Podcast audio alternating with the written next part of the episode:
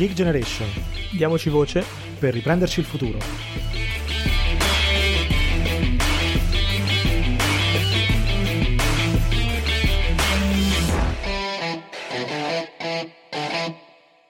Bentornati su The Geek Generation, io sono Riccardo, oggi sono orfano di Mario che però torna, torna presto, mi ha, ci ha tenuto diciamo, a, a, dirmi di comunicarvi a tutti che tornerà molto presto, quindi lo, lo, aspettiamo, però insomma come al solito non ci fermiamo, andiamo avanti.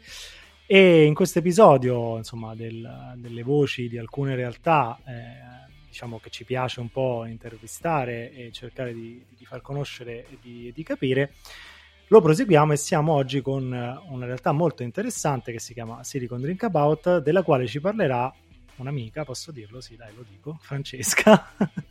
Francesca Gaschino, che insomma, lei è project manager in una grande azienda di automazione, è fondatrice del branch di Torino, eh, appunto di Silicon Drink About. Francesca, io lascerei a te, insomma, la, la, la tua presentazione e poi iniziamo. Grazie Riccardo, ma direi che più o meno hai già detto tutto tu. Eh, no, beh, a parte gli scherzi, appunto, io sono Francesca e lavoro project, nel Project Management Office di un'azienda di automazione italiana. Eh, devo dire che è un lavoro molto stimolante e per diciamo vie traverse, varie eventualità della vita mi sono ritrovata anche a fondare la branch di Torino di Silicon Drink About, come hai giustamente detto tu.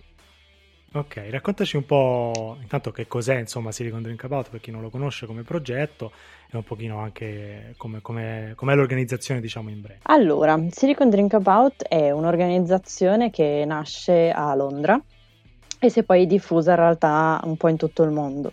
Eh, mm. questa organizzazione ha come scopo principale quello di organizzare degli eventi dal taglio veramente informale, eh, quindi di networking tra eh, soprattutto le persone che appartengono al mondo delle start-up.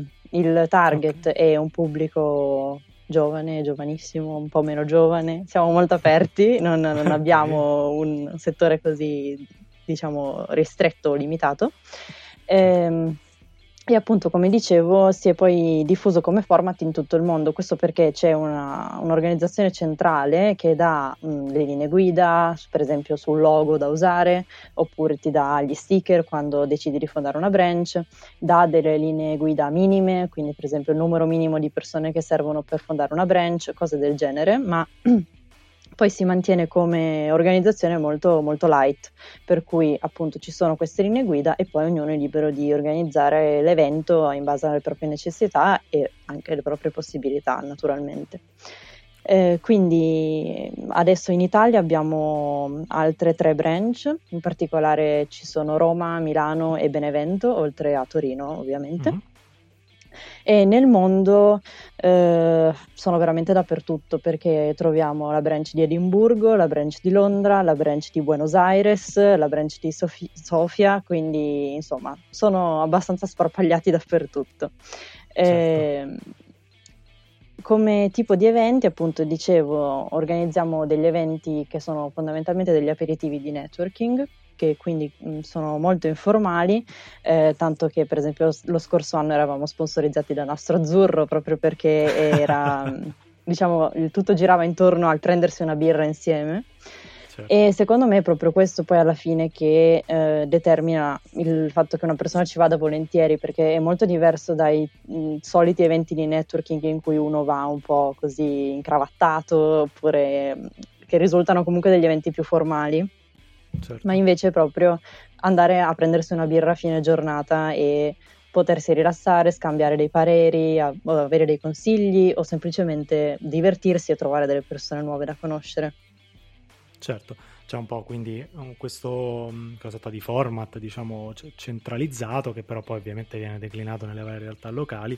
No, è interessante anche perché ovviamente ehm, da persona comunque appassionata anche di tecnologia, effettivamente trovare dei, dei, luoghi magari dove puoi discutere in maniera aperta e senza troppe formalità di quello che ti piace, ovviamente poi secondo me alimenta anche la collaborazione, il network proprio di persone che ovviamente è la cosa centrale. Esatto. Um, Senti, secondo te questo tipo di approccio, appunto, volto un po' all'informalità, al, a chiacchierare, nel senso in maniera anche abbastanza eh, semplice, come mai funziona molto in questo mondo e poi in generale insomma che tipo di eventi si portano avanti nel netto. Secondo me questo tipo di eventi funziona proprio perché eh, abbiamo un po' cambiato il paradigma del networking, per cui non è ehm, cercare di conoscere persone per forza utili al tuo business o alla tua certo. startup certo. in questo caso, ma è proprio un, un'occasione di scambio. Come penso ormai tutti sappiamo, dallo scambio nasce un miglioramento, nasce una crescita che può essere personale oppure anche professionale ma non c'è un focus così eh, puntato sul per forza dover tirare qual- fuori qualcosa di buono da, già dalla prima volta che vado e qualcosa di, che si sviluppa molto man mano. Quindi secondo me togliere questa pressione, diciamo, del dover fare per forza una buona impressione perché sto conoscendo qualcuno e secondo me questo funziona perché crea proprio un ambiente più rilassato e secondo me già eh, negli eventi che abbiamo, che abbiamo, potuto organizzare fino a che il, il Covid ce l'ha concesso. certo eh, già nonostante la nostra branch fosse molto giovane perché è stata fondata a settembre, quindi abbiamo avuto lasso, a settembre del 2019 abbiamo avuto un lasso di tempo abbastanza ristretto in cui iniziare a farci conoscere anche all'interno del panorama torinese, eh, però già in questi pochi eventi che abbiamo potuto fare già si era creato un buono scambio. Quindi certo, questo secondo chiaro. me la rilassatezza è la chiave. No, ma anche perché poi quando si discute magari di queste cose, soprattutto per chi poi ne fa magari la propria professione, ci si sente sempre magari un po' sotto esame, no? A un certo esatto. punto invece avere un ambiente un po' safe da questo punto di vista sicuramente aiuta. Esatto. Senti, mi hai detto insomma che eh, ovviamente anche per questo si viene molto a contatto con il mondo delle start-up, diciamo con gli ambienti delle start-up. Um, quale potrebbe essere un po' una startup tipo che partecipa magari a questo tipo di eventi, in particolare ovviamente focalizzato sul mondo startup italiano con cui certo. magari venite in contatto? Guarda, non sono sicura di riuscire a identificare una startup tipo, eh, nel senso che sia come tipologia di business sia come fase della startup abbiamo, siamo venuti in contatto con tante realtà nettamente diverse ti dico, dalla startup nascente che è veramente poco più di un concetto sulla carta, alla startup che invece ha già fatto il, il, salto e sta per fare il grande salto e quindi diventare un'azienda costituita. Quindi veramente abbiamo avuto la fortuna, direi, di venire in contatto con eh, tantissime realtà diverse. A livello di business ho conosciuto per esempio una startup che si occupa di aerospace, che è stata molto molto interessante. E in questo caso per esempio l'evento era ovviamente incentrato sulla loro startup, quindi hanno fatto una sorta di mini talk in cui hanno raccontato la loro storia il loro sviluppo. Eh, e poi ovviamente dopo si è proseguito con la famosa birra, per cui il rappresentante della startup che era lì diciamo per chiacchierare con noi è stato coinvolto a pieno in questo aperitivo e ha avuto anche lui modo di venire in contatto con altre persone comple- di background completamente diversi dal suo. Eh, poi abbiamo avuto come sempre ospiti in una modalità simile una startup che si occupava di eh, agricoltura avanzata, per cui stavano studiando un sistema per esempio di eh, coltivazione con i droni per il controllo della piantagione, quindi anche lì molto, molto interessante e eh, loro al contrario erano in una fase molto prototipale della loro startup, quindi molto più indietro e mh, nel loro caso l'evento è stato molto più incentrato proprio nel raccogliere consigli e feedback dal, da quello che era poi il pubblico. Quindi sì. mh, per il momento abbiamo avuto appunto cose molto diverse, poi c'è stata una startup incentrata sul, sulla mobilità, quindi mobilità sostenibile, eravamo entrati in contatto anche con un'altra del settore medicale e poi soprattutto in realtà eh, la, il trade union di tutte queste cose è stata una realtà sempre di Torino che è molto interessante che è l'Ideificio che appunto eh, la, con la quale collaborazione siamo riusciti ad avere appunto gli spazi per esempio dove tenere questi eventi proprio perché gli eventi sono gratuiti e noi siamo volontari, quindi anche trovare uno spazio in cui poter accogliere delle persone e eh, mm, senza fargli pagare un biglietto è sicuramente una cosa buona, quindi anche grazie a loro e tramite loro siamo riusciti a organizzare anche questi eventi. Certo, no, conosco bene tutte le problematiche legate al mondo del volontariato per trovare e eh. organizzare gli spazi, quindi sì, assolutamente importante. No, penso che appunto questa eterogeneità un po' anche nel, nei, nei partecipanti sia forse almeno credo dal mio punto di vista, anche uno dei punti di forza, perché ovviamente se hai la startup molto piccola che magari può confrontarsi con una realtà più grande che ha già risolto magari alcuni passaggi eh, e quindi può dare consiglio, tutto in un ambiente sempre insomma, sicuro, che comunque ispira fiducia, sicuramente aiuta, insomma credo sia, sia una cosa importante da questo punto di vista. E ehm, proprio parlando insomma di questo, mi, mi ricollego, eh, mi hai detto appunto, avete sentito diverse, diverse persone interessarsi al mondo delle startup, alla tecnologia e insomma purtroppo visto anche eh, diciamo il momento, non quello Covid, anche il precedente, insomma non proprio florido dal punto di vista diciamo delle opportunità di lavoro, eh, sicuramente insomma avrete sentito immagino alcune storie magari di, di difficoltà ma anche insomma progetti anche interessanti. Mm se ci puoi fare magari un esempio di quali sono le difficoltà più comuni che hai sentito da organizzatrice di eventi, da persona comunque all'interno di questo tipo di networking, su appunto un progetto che può portare avanti quello magari di, di una startup. Ma eh, guarda, una problematica che ho, che ho, notato e che mi hanno, mi hanno, anche fatto notare le persone che hanno partecipato è, è proprio quella relativa al come si passa da una fase all'altra della vita di una uh-huh. startup, quindi eh, fare quei, quegli scalini incrementali che ti portano da un'idea a un'azienda, no?